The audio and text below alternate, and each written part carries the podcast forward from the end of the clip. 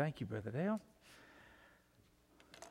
Well, here we are starting off 2024. Can you believe it? Time flies when you're having fun. And uh, I hope you're enjoying your year so far. I know it's only January the 3rd, but, uh, and I also know too, after the holidays, everybody's tired, and uh, we pray that the Lord will refresh you and uh, as we move on through the year, that He'll re energize you and strengthen you. I hope you had a good Christmas and hope you uh, had a good holiday, uh, New Year's Day, that type of thing, and watched a lot of football and ate a lot of junk food and all of those kind of things. And hope you also recover from it as well.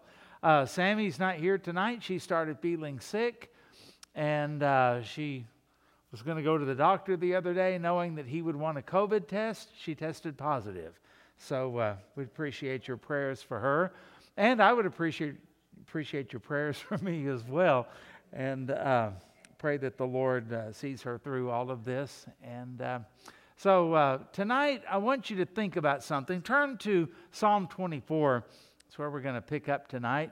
And uh, the title of what we're talking about tonight is Oh Worship the King. And back in the, I think it was the 1740s, um, Handel wrote his great musical, The Messiah. And uh, you uh, have probably heard that or heard certain songs and selections out of it. I was in a choir one time that did the whole thing. It's like a three hour presentation, uh, very long. But um, everybody knows the Hallelujah chorus. And, uh, and he shall reign forever and ever, those wonderful words in it. And when uh, it was presented the first time, King George II was in the audience. And when they started singing that hallelujah chorus and that part about he shall reign forever and ever, the king stood up in homage to the Lord Jesus Christ.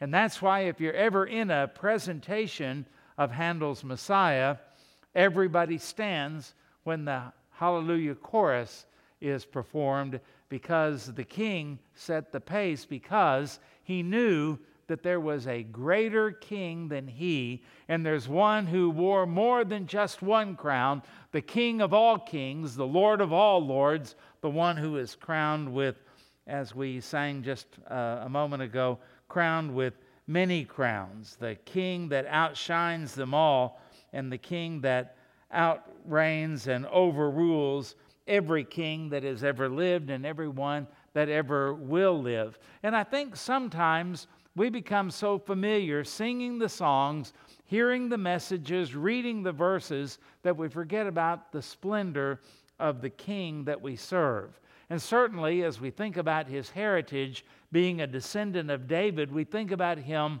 being the rightful and true King of Israel who deserves the throne even today, and one day will reign and rule and reign from Jerusalem and uh, Israel be, will be restored to the place that God had promised Abraham and David and others that it would be, and Christ will indeed be the king. But let's not forget that today it's also true that he is ruling and reigning from the right hand of his Father.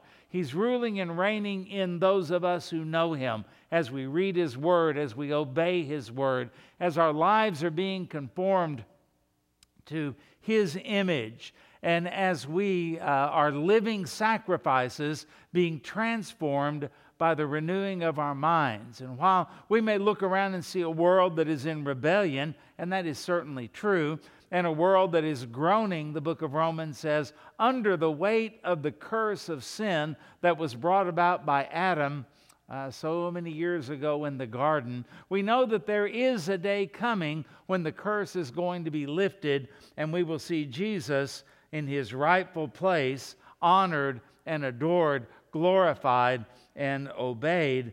And so uh, tonight we want to have a little taste, a little foretaste. Um, sometimes when you go into some of these ice cream places, especially gelato type places, and you go in there and you see a flavor you're not real sure about, can I try the um, orange juice and toothpaste flavor here? And uh, you know what they'll do? They'll give you a little taste, and you can take that and shudder and go, No, I don't want that. I'll, I'll try something else. And every once in a while, God, through His Word, gives us it's not orange juice and toothpaste, but He gives us a foretaste of glory, a foretaste of the future. And uh, we kind of get that tonight as we think about who our King is. So let's start reading at Psalm 24, and let's begin at verse 1. The earth is the Lord's. There's a big statement for you. Everybody thinks the earth belongs to us, and the earth belongs to governments, and the earth belongs to different people groups, and those type of things. No, the earth is the Lord's. He's never relinquished the title deed. And all its fullness. That means everything that it supports birds, sky, the atmosphere, oxygen, outer space, um, everything that has to do with the earth, the animals, the vegetation, the weather, all of those things, and all its fullness. The world and all those who dwell therein. Verse 2. Why? For he has founded it upon the seas and established it upon the waters. Who may ascend to the hill of the Lord? What's the hill of the Lord? Uh, in my mind, it's Jerusalem. It's where the temple is. Mount Moriah, where Abraham offered Isaac as a sacrifice. And just before he slit Isaac's throat, the angel stopped him. And then there was a ram caught in the thicket, and they sacrificed the ram instead. Mount Moriah, where the temple sat when Solomon built it uh, later on, and the place where today the mosque, the Dome of the Rock that you see in pictures of Jerusalem, that's the place that I think he's talking about. Who may ascend in, into the hill of the Lord? Could also be a picture of heaven. Some people think that. Uh, can't really dispute that. And he goes on to say, or who may stand in his holy place or in the place that is holiest of all. Not just anybody, not just anybody who wants to or thinks that they might be able to. And he tells us why that is. Verse 4 says, it answers the question Who may stand in his holy place? Well, he who has clean hands and a pure heart. Any, any takers? Because when we think about that, we think about how we fall short. All have sinned and fall short of the glory of God. In other words, we have an impure heart, and we also, as a result of the impurity of our heart, our nature, we also have dirty hands. We get our hands into things they shouldn't be in. And so uh, we wouldn't dare uh, go into the Holy of Holies if the temple were standing today, and neither would David or anyone else he who has clean hands and a pure heart, who has not lifted up his soul to an idol. Can we actually say that we have perfectly, honestly, authentically, and um, consistently worshiped God? Maybe we've never physically bowed down to an idol, but we haven't been all that either nor sworn deceitfully? Are all of our relationships, all of our promises, have they all been kept? Have we been forthright with other people? Think about that. Nor sworn deceitfully. Verse 5. This person who has done all of these things shall receive blessing from the Lord and righteousness from the God of his salvation. It's the only place we're going to get it, by the way. We can't get it from church. We can't get it from rituals. We can't get it from trying harder or doing better. It has to come from God. Verse 6 This is Jacob, the generation of those who seek him, who seek your face. Selah. Stop and think about that. Verse 7. Then he seems to change just a little bit. Lift up your heads O you gates, and be lifted up, you everlasting doors, and the King of glory shall come in. Who is this King of glory? The Lord, strong and mighty, the Lord, mighty in battle. Lift up your heads, O ye gates. Lift up, you everlasting doors, and the King of glory shall come in. Who is this King of glory? The Lord of hosts That means the Lord who has mighty armies, victorious armies. He is the King of glory. And again, we get another Selah. Think about that. So, in this beautiful and wonderful hymn that David has written for us, we find some things that will bless us, strengthen us, encourage us, lift up our soul. It's beautiful poetry, and uh, yet it also is the Word of God who has timeless truth. So think about this. Number one, the ultimate declaration, and that's found in verse 1. And what does he say? Right off the bat, the earth is the Lord's and all its fullness, the world and all who dwell therein. Now, you'll find as you read through your Bible that creation is very, very important to the Lord. It's important that we know about creation, and it's important that we recognize Him as our Creator. In Psalm 100, the one you know that says, Make a joyful noise to the Lord, all the earth. It's what every choir says before they sing. I'm just making a joyful noise to the Lord. And bad soloists usually say that before they sing. God didn't tell us to sing well just to make a joyful noise. And it actually means make a joyful shout, a shout of victory, a shout of praise unto the Lord. And it goes on to say that we are to serve the Lord and we're to serve Him not with reluctance and and not with a, a, downcast, well, if I have to type thing, but serve the Lord with gladness, it says in that psalm, and uh, all that we do. But it also says that we are his children and we are the sheep of his pasture. And it says, he has made us and not we ourselves.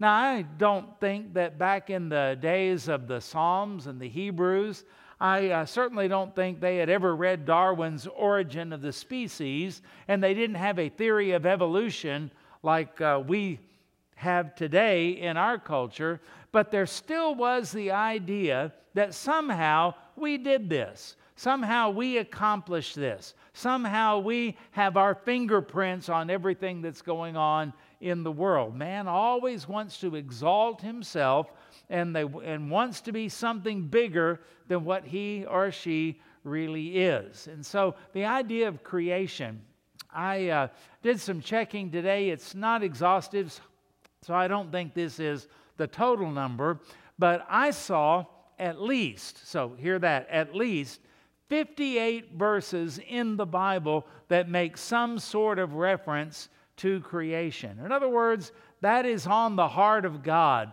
that He be worshiped and praised and honored as our Creator. And I want you to think about some things. What does it mean if you are the creator of something? Well, I remember hearing a story years ago about a little boy. The little boy made a boat.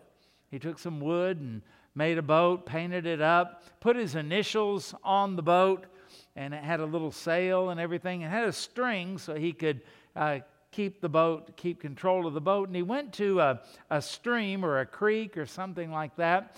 And apparently it had just rained, and so there was more water, and the water was moving and it was flowing. And he put his boat in there, and you know what?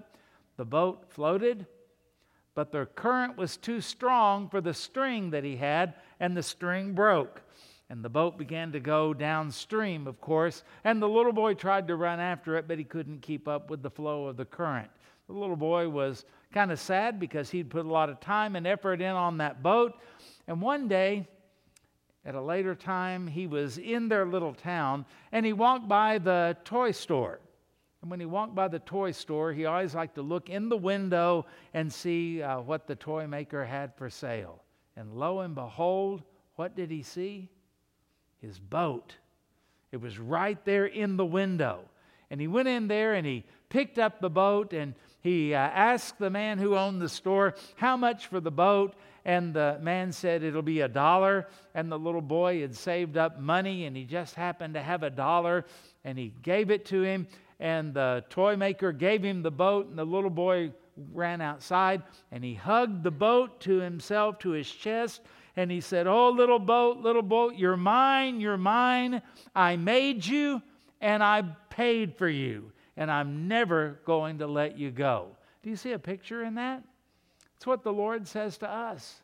I made you And through the blood of Jesus, I paid for you and we are marked off, sealed unto the day of redemption, like that little boy had put the, his initials on that boat, marked off for himself. We are marked off for the Lord, and He is our Maker. And the world is in rebellion toward Him today. They want to deny His existence, they want to deny His morality, they want to deny His word, they want to deny His grace and mercy and the salvation that He brings through the Lord Jesus Christ. They want to throw all of that away and they want to be kings themselves. And so people are warring today over land and over oil and over gold and silver and all kinds of things today because they want to be kings for themselves. And yet there is one king, and that is the one who has created us, the one that has made us, and the one that has sent his son to uh, be the Savior of all who put their trust in him.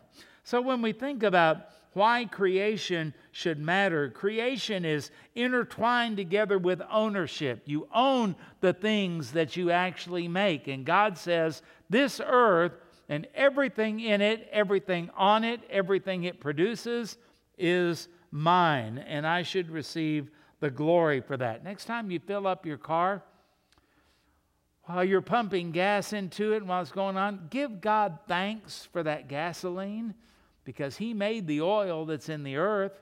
He gave people the wisdom to be able to refine it, to be able to transport it, and get it in there to the, to the pumps. Think about the electricity it takes to run the pumps. Think about the roads that it takes to deliver that. Think about the people that take that and actually put it in the tanks at your gas station. A lot of people were involved just to fill up your car, and you don't give it a second thought. Well, you should because all of that comes from the Lord. You think about creation and you think about power. A God who could say, Let there be light. And as soon as that happens, the scripture says, And there was light. You can't do that. I can't do that. Collectively, all in the world, we couldn't do that but God can. And when we think about His creative power, how He made everything, well, we might adapt things and we might take certain, that we can take some wood and uh, we can get kindling together and light a match and maybe build a fire. See, I made light, but you didn't make it out of nothing. When you think about the creative power of God, two Latin words, ex nihilo, come to mind, and that means out of nothing. God had nothing to work with, nothing that He used except the word of His power. Let there be light, and light had no choice but to shine because God had commanded it. This is the power of the God that we serve. And think about this creation and the right to rule. Why does he have the right over our lives, over our eternal destiny, and all of that? Because he has made us. He has the right to rule. I want you to think when you look at verse 2 out of this, the ultimate power. It says, For he has founded it upon the seas. And he's not speaking literally here. This is just a poetic way. You remember in Genesis 1, the Spirit of God hovered over the waters, and uh, then God created the earth out of the chaos that was there. And it says, For he has founded it upon the seas uh, the same idea there and established it upon the waters. So uh, there was a member of Congress uh, a few years ago that said that they were kind of concerned about our American base in Guam, the island of Guam. We acquired that after World War II. We have uh, milita- a lot of military presence there. And every time my dad would go overseas, especially going to Vietnam, they would land on Guam. And this congressman said, We need to be careful if we build too much and have too many people on there, the island may tip over. And these kind of people are making laws. Crazy, isn't it? You know, when you think about the islands and you think about the continents and you think about all of them, the earth is mostly water and yet, God has made the places where we can live, where we can inhabit, and uh, the dry land appeared and it supports life. All of this shows the power of God. You couldn't do that. I couldn't do that. No one else could do this. But God is the one who, out of the seas, the Bible says he made the dry land appear. That must have been some earthquake. That must have been amazing whenever that happened. Think about after Noah's flood and think about when the waters receded and the dry land appeared and the mountains were formed and all of those kind of things. This is the power of the God that uh, we serve and its ultimate power. Nothing else can even match it. I think about Colossians 1, verse 17. Paul says, He, meaning God, is before all things, and in Him all things, and, and uh, this is an accurate translation of the Greek word, all things hold together. Hold together.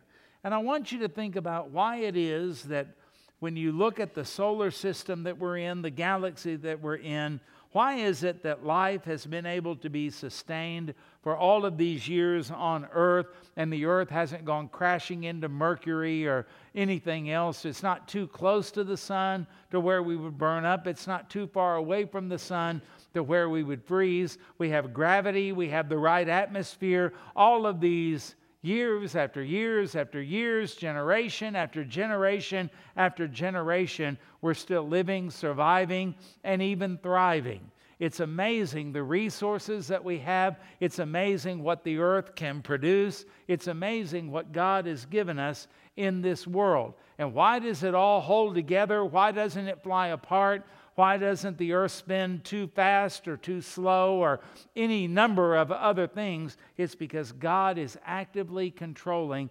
everything in the universe and everything in our world. The deists would say that God was like a clockmaker who made the clock and then wound it up and then walked away and let it run. Not so, according to the Bible. God is in perfect control of all of these things because He has the knowledge, the power, the ability to do all of these things. And yet we find ways to just think it's normal, it's just Mother Nature, it's just one of those things. No, it is God, and we should praise Him. But in Psalm uh, chapter 8, the eighth Psalm, in verses 3 through 5, notice what David says. When I consider your heavens, the work of your fingers, the moon and the stars which you have ordained. Okay? He says, I'm looking around, I'm paying attention. I would encourage you to go for a walk. I would encourage you to get out into nature. You, you need it, you need the exercise, but you also need other things as well. When you're outside, you feel the chill of the wind this time of year. When you are outside, you may go out early in the morning and, uh, you know, the sun kind of rises a little late and uh, you may get to watch the sun come up. And it comes up in the east just like it did for your ancestors, just like it did in the days of Adam and Eve. And it's amazing that it does that. And it is beautiful when the sun comes up. It's amazing when you may see a stray dog run past. You may hear birds singing. You may see a squirrel or two. Uh, different things happen like that. And as you do that, you watch over time the seasons change. Oh, it's cold and everything looks pretty dead right now, but it's not. It won't be but a matter of really weeks before things start warming up a little bit. And then you start seeing the grass start turning green again and you start seeing the trees bud out again. And uh, when they do, uh, you know, beautiful foliage, all of that. Think about the rains that come in time to feed cattle in the pastures, which we need. The rain that comes to grow the wheat that we grind into flour to make our bread. All of that comes from God. And David says in Psalm 8, maybe he was with the sheep when he wrote this. Maybe he was laying down at night when he had put the sheep down and he was looking up at the stars. Maybe he saw a shooting star. Maybe he saw the constellations, the same one you can look up. Maybe it was something else. I don't know. But David is just in awe of the nature that he was experiencing that was created and maintained by God. And he's overwhelmed by it. And I don't want to stop right where we stopped. He said, The moon and the stars which you have ordained. And then he says this this is a good question for us. Whenever you're out walking, whenever you see anything that is happening outside, you need to think about this What is man that you are mindful of him, and the Son of Man that you visit him? For you have made him a little lower than the angels, and you have crowned him with glory and honor. Can you imagine? Why is it that humans build hospitals and dolphins don't? It's not a fluke of evolution. It's because we were made in the image, in the likeness of God. And nobody really recognizes that much. Nobody talks much about that or thinks much about that. In fact, most of the world thinks that we are here by a fluke, a mutation, or something like that. We're just lucky. We're a lucky cosmic accident. And uh, we can do things that the animals can't do because we are more highly evolved than they are. David would say, No, it's because you made us and you created us in your image. And you have given human beings wisdom beyond all other creation. And you've even given us dominion over this planet, dominion over the animals on land, the fish of the sea, and uh, dominion over agriculture, all of these kind of things. When my grandfather was born in 1910, they didn't even dream about people really flying for any particular purpose. Oh, they might have had, I'm not exactly sure when the Wright brothers did their thing. It was somewhere around that time, maybe a little later, maybe a little before. I don't remember. But they certainly never thought about any of the jet aircraft that we have now.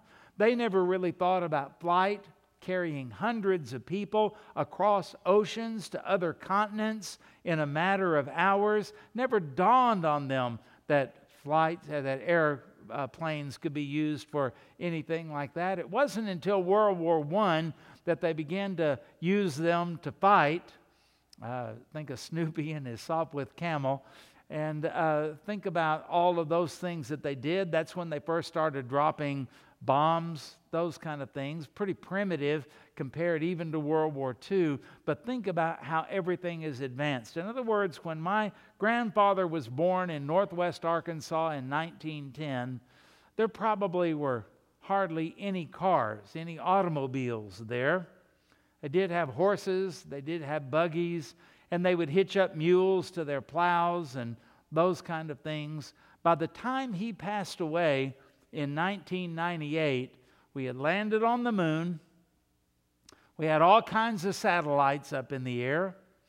Personal computers were sitting in people's homes and on their desks, and uh, he could take an air, uh, airliner to anywhere in the world and get there in a matter of hours. What a change from 1910 to 1998. Now, let me ask you a question. Have you ever thought about the fact that if you get on your computer tonight and you uh, go to YouTube and you start watching uh, nature videos, big cats or something like that, how much has a lion's life changed and his existence changed from 1910 to 1998? Zero. How has a monkey's life in the wild? How has it changed? Oh, I know we could take and domesticate some and make their life a little better, but basically, a wild dog or a domesticated dog is still pretty much a dog. They run by instincts, and we call them our babies, our fur babies, and we think of them and we think of them almost like being children and everything, but they're not. They're dogs. They act like dogs. They're motivated like dogs. They think like dogs, and their instincts are still pretty much a dog's. You think about what the Bible says a dog returns to its vomit. I don't care who you are, you can't change that. A pig goes out and wallows in the mire. And I don't care how much you dress up the pig, clean up the pig, put lipstick on a pig, it won't change anything, will it? If you go and you check out things, how much has a dolphin's life changed in all of these thousands of years that humans have been on the earth? None. And yet, look at humanity. How much different is your life than Adam and Eve's? How different is your life than Abraham's or Moses? How different is your life even than your grandparents or your great grandparents? Think about all of that. I don't think that the car that Sammy and I drive, I don't think that even my grandpa could have even imagined the technology in that car. Why is it that we advance and nature stays the same? God has given us dominion over all that He has made, and we have wisdom. You'll never see dolphins are supposed to be nearly as smart as humans, but they don't do open heart surgery on each other. Right? Think about all of that. This is by the design of God. And yet, as David looked around, and even in his time, primitive by our standards, but high tech for his, he looked around at nature and he said, Wow, what in the world is this that you have made that we enjoy? And yet, you give your word to us. God didn't give his word to monkeys. God didn't give his word to dogs or cats or dolphins or anything else like that. He gave it to humans. Do we deserve it? No. Only by his grace. And every lost person tonight is a beneficiary of the grace of God, the wisdom in medical science, and all of the technology that we enjoy and all of the things that we have in transportation and all of that. Think of it. Lost people get the benefit of all of that. And so always remember that in this life, this is as close to hell as you, believer, are ever going to get. But all of the people who are lost, who are never going to be saved, this is as close to heaven as they will ever get. Have some compassion on them. And David says, What is man that you're mindful of him? All we are are a bunch of rebels, a bunch of sinners. We commit high treason against the God who made us. And he goes, And the Son of Man that you visit him. It's amazing that God would come to us. I believe that's speaking in reference to the prophecy of God Himself. We just celebrated it at Christmas, being incarnated put on, putting on flesh and coming among us. Why would God do that? We are the most stubborn, rebellious, wicked, sinful part of creation. Everything else does what it's pretty much supposed to do. Even the heavens declare the glory of God, and here we are, the pinnacle of creation, and we sure don't. We're trying to find a way out, a way, uh, a, a way that is away from God, and uh, trying to live life without Him. And here we are, we're a little lower than the angels for the time being, and crowned with glory and honor. Why? That ought to make you want to worship the Lord. And so, no wonder creation is always under fire. There's always a theory, there's always a god or a goddess, there's always a mythology that always takes away God's glory in creation. That is not by accident. That is something stressed in Scripture, and that is something that the enemy understands. If you ever see God as your creator, then you will come closer to worshiping Him. You'll be moving in the right direction, and He hates that. Number three. Now we come to what I've entitled the ultimate question Who may ascend into the hill of the Lord? And who may stand in his holy place. Now, there are two basic views about what this is uh, talking about. Uh, one of them is that this is the time when the Ark of the Covenant is being brought back into Jerusalem. And the Hebrews saw the Ark of the Covenant as the presence of God. And so, as they are walking in with the ark on those poles on the shoulders of the priest, they say, Open wide, ancient gates, and let the King of glory in. And to them, the presence of the ark was like the presence of God. And they thought like that because David's predecessor, King Saul, you remember when he's at war with the Philistines, they're losing the battle, and Saul goes, Go get the Ark of the Covenant. And all he thought of it was going to be like a good luck charm. If we have the ark and it's here in the battle, God won't let us be defeated because he doesn't want the ark to be captured. Boy, did God ever have a surprise for Saul. So the ark is captured, and God punishes the Philistines uh, for that. And they finally get to the point to where they say, We've had enough. We don't want this God of the Israelites here with us anymore. They didn't know what it was. And so they put it on a cart and they took it to the border and uh, then they let it go. And you remember that uh, in 2 Samuel, I believe it's the second, uh, the seventh chapter, that uh, Uzzah, while they are going along with the ark, the ark, the oxen stumble, and the ark's about to fall off, and he's going to do God a favor and protect the ark. He touches it, and he dies.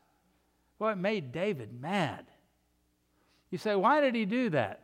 If you'll remember back in our study in Exodus when they made the ark, Moses told them what God said about the, how the ark is supposed to be carried. Not on a cart, not pulled by oxen. It's supposed to be on poles that go through the rings of the box and carried on the shoulders of the priests. He said, Well, why didn't he kill the Philistines for doing it? You'll find that in so many ways, God is lenient toward the lost, but he expects his own people to obey him. And so God did not expect for David to say, hey, we can do what the Philistines do. A lot of churches now are looking at the world and saying, hey, we can do what they do. And God's not going to bless that. And that's why we have so many people that have um, so many big churches, but so little impact on society. We're not doing things God's way. And so finally, uh, David got over being upset with God. He was king by this point. Uh, Saul had been killed. And so they finally are to bring the ark back to Jerusalem.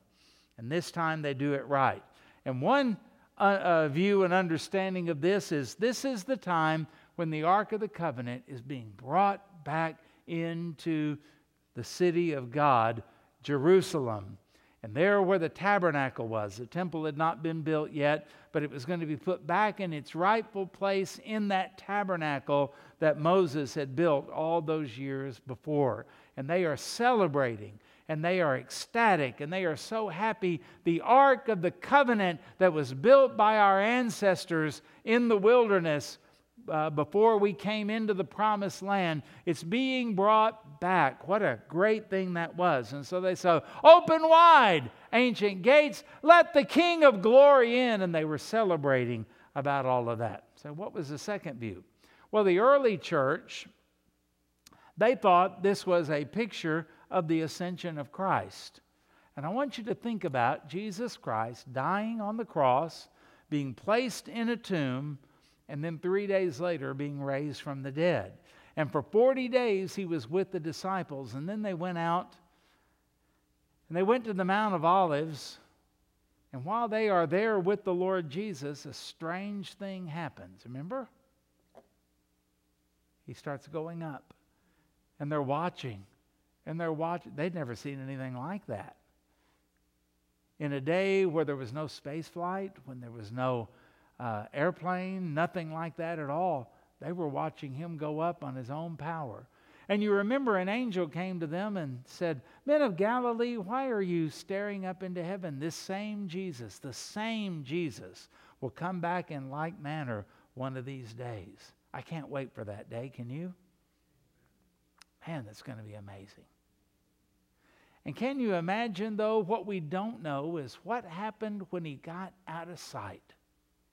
Can you imagine as Jesus traveled through the Milky Way, past the stars, past the planets, into finally that heaven that he had left when he stepped into the womb of the Virgin Mary 33 years before? And can you imagine as the angels snap to attention? Can you imagine? Can you even begin to imagine the music that was playing, the trumpets that were sounding? The king is coming home. Mission accomplished in victory. The one who is mighty in battle, the commanding general, is coming back home. I want you to picture as he gets close to those gates of pearl and maybe an angel says, Open wide, ancient gates, and let the King of glory in. And maybe ceremonially there's an angel at the gate who says, Who is this King of glory? And then in triumph they shout together, The Lord mighty in battle, the Lord of hosts, the victor has come in. And can you imagine as those gates swing open and as heaven erupts in praise and honor and glory as the king steps on those golden streets and as he walks to the throne and his father says, Sit at my right hand until I make your enemies your footstool. Can you get the picture? Open wide, ancient gates. Which one is right? I don't know. I like both of them.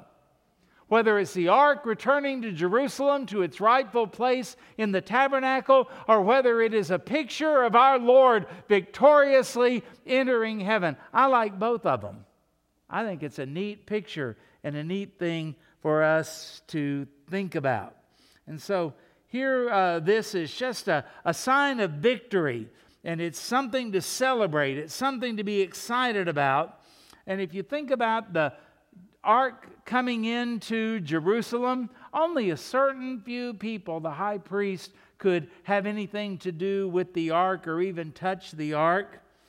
And when you think about going into heaven, only a certain few people are going to be allowed to go into heaven, but none of it is going to be because of anybody's own righteousness or accomplishments because the Bible gives us this idea here of victory and a power and a place that we want to be. We want to be where the Lord is. Now, think about this humans instinctively know that not everyone goes to heaven. You can even talk to somebody who's a universalist. Oh, I think a loving God's going to bring everybody in. Would that include Hitler? Uh, well, yeah, maybe not him. Would that include the person that murdered your family member? Uh, no, I hope they rot in hell and all of that. They instinctively know that not everybody should be allowed into heaven. The problem is they all think that they will be the one who will be allowed in. There's somebody worse than me. There's somebody who's doing, done so many bad things. I'll get in, but they certainly won't. And we compare ourselves to everyone else. Kind of like the Pharisee in the temple who says, I thank you that I'm not as other men are. What an arrogant statement for that Pharisee to make. And that's the problem that we have in the world today. They know I'm not perfect, but I'm not all that bad, and I'm not as bad as you. I'm not as bad as you. I'm not as bad as them. And they think that's going to be enough to get them into heaven. So, who is worthy to be in the presence of the Lord? And he answers it. Number four, and we'll end with this the ultimate dilemma. He who has clean hands and a pure heart, who has not lifted up his soul to an idol, nor sworn deceitfully, he shall receive blessing from the Lord and righteousness from the God of his salvation. This is Jacob, the generation of those who seek him, who seek your face, Selah. In other words, when we read that, we have a dilemma. And what is that dilemma? No one qualifies. There's not a one of us that have clean hands, a pure heart, that have no idols, in other words, perfect worship of God, and we don't swear deceitfully. In other words, we have perfect fellowship and relationships with all human beings. All of us are guilty in one of those areas. So, what hope do we have to go to heaven? And this is what David is writing about. And uh, I think about Romans chapter 3, which is actually, Paul says, as it is written, and he's making reference to Psalm 14, 1 through 3. Listen to this. The fool has said in his heart, There is no God. They are corrupt. They have done abominable works. There is none who does good. The Lord looks down from heaven upon the children of men to see if there are any who understand, who seek God. They have all turned aside. They have together become corrupt. There is none who does good, no, not one. Well, we got a problem. If the only people that are going to heaven are those who have clean hands, a pure heart, and have never uh, failed to worship God and are right in all of their relationships because they've never sworn deceitfully, in other words, they love God with all their heart and they love their neighbor as they, lo- as they love themselves. And God says, let's settle it. I looked, the all knowing one looked down from heaven, and nobody, nobody nobody qualifies. Then what is our hope? Well, if we go back to Psalm 24, verse 5 is our hope. He shall receive blessing from the Lord. Look at this. And righteousness from the God of his salvation. In other words, the qualification, God says, you've got to have this. And then God says, I'll send my son who will perform this on your behalf so that if you will trust in him, you will be seen as he is seen. Can you imagine with that picture we painted of Jesus after the ascension coming into heaven? Can you even begin to imagine the joy and the thrill and the celebration and the honor and the welcome that Jesus received? And you know what? I've got good news for you. Because you have trusted Christ, because you have received his righteousness, in God's eyes, you have clean hands. You have a pure heart. You have never worshiped an idol because you have the righteousness of Christ. You're found in Him, Paul says. And guess what? When it's your time to go to heaven, you will be as welcome into heaven as Jesus was welcomed into heaven because you are in Him and He is in you, and you have His righteousness on the record book of your life. Oh, worship the King, all glorious above.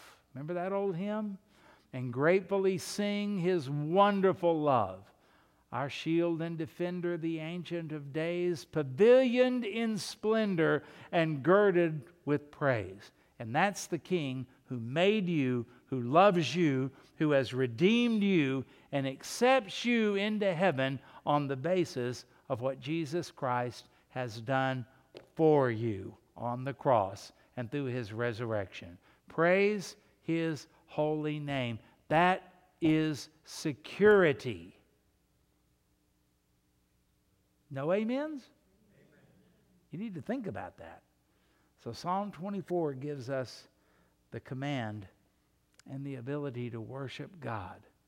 Not to be apathetic, not to be passive, but to think He did that for you and He didn't even have to. What a great, powerful, wonderful God we serve. And will He be able to perform everything He's promised? Yes. He's the one that made this universe with a word. He's the one that made the earth with a word. He's the one that controls everything on the earth. He's the one that made you. And He's the one that has given you His righteousness, and that will never fail. Father, we come before you tonight because we don't worship you enough. We don't worship you the way you deserve. In fact, Lord, just to be honest, we can't. As we live as sinners in a sinful world, we find ourselves so limited. We get excited about touchdowns, but we don't get very excited about Jesus. We get excited about money that we can't take with us, but we don't get excited about the blessings and the riches that we have in Christ. Please forgive us. And we look forward to the day when we are with you because then we know that the straitjacket of our humanity will be taken off. We'll have a glorified body and we'll be able to praise you the way you deserve to be praised for eternity. So give us a glimpse tonight of who you are, your power, your wonderful grace. And thank you, Lord, that you don't just say, do your best and hope that it's good enough. You actually sent your Son to live the perfect life, and then you took his record book of perfection and put it on our account and put our sin on your Son when he was hanging on the cross. Thank you for that, Lord, because I don't know why you did that. What is man that thou art mindful of him, or the Son of Man that you would visit him? Thank you, Lord, that you did.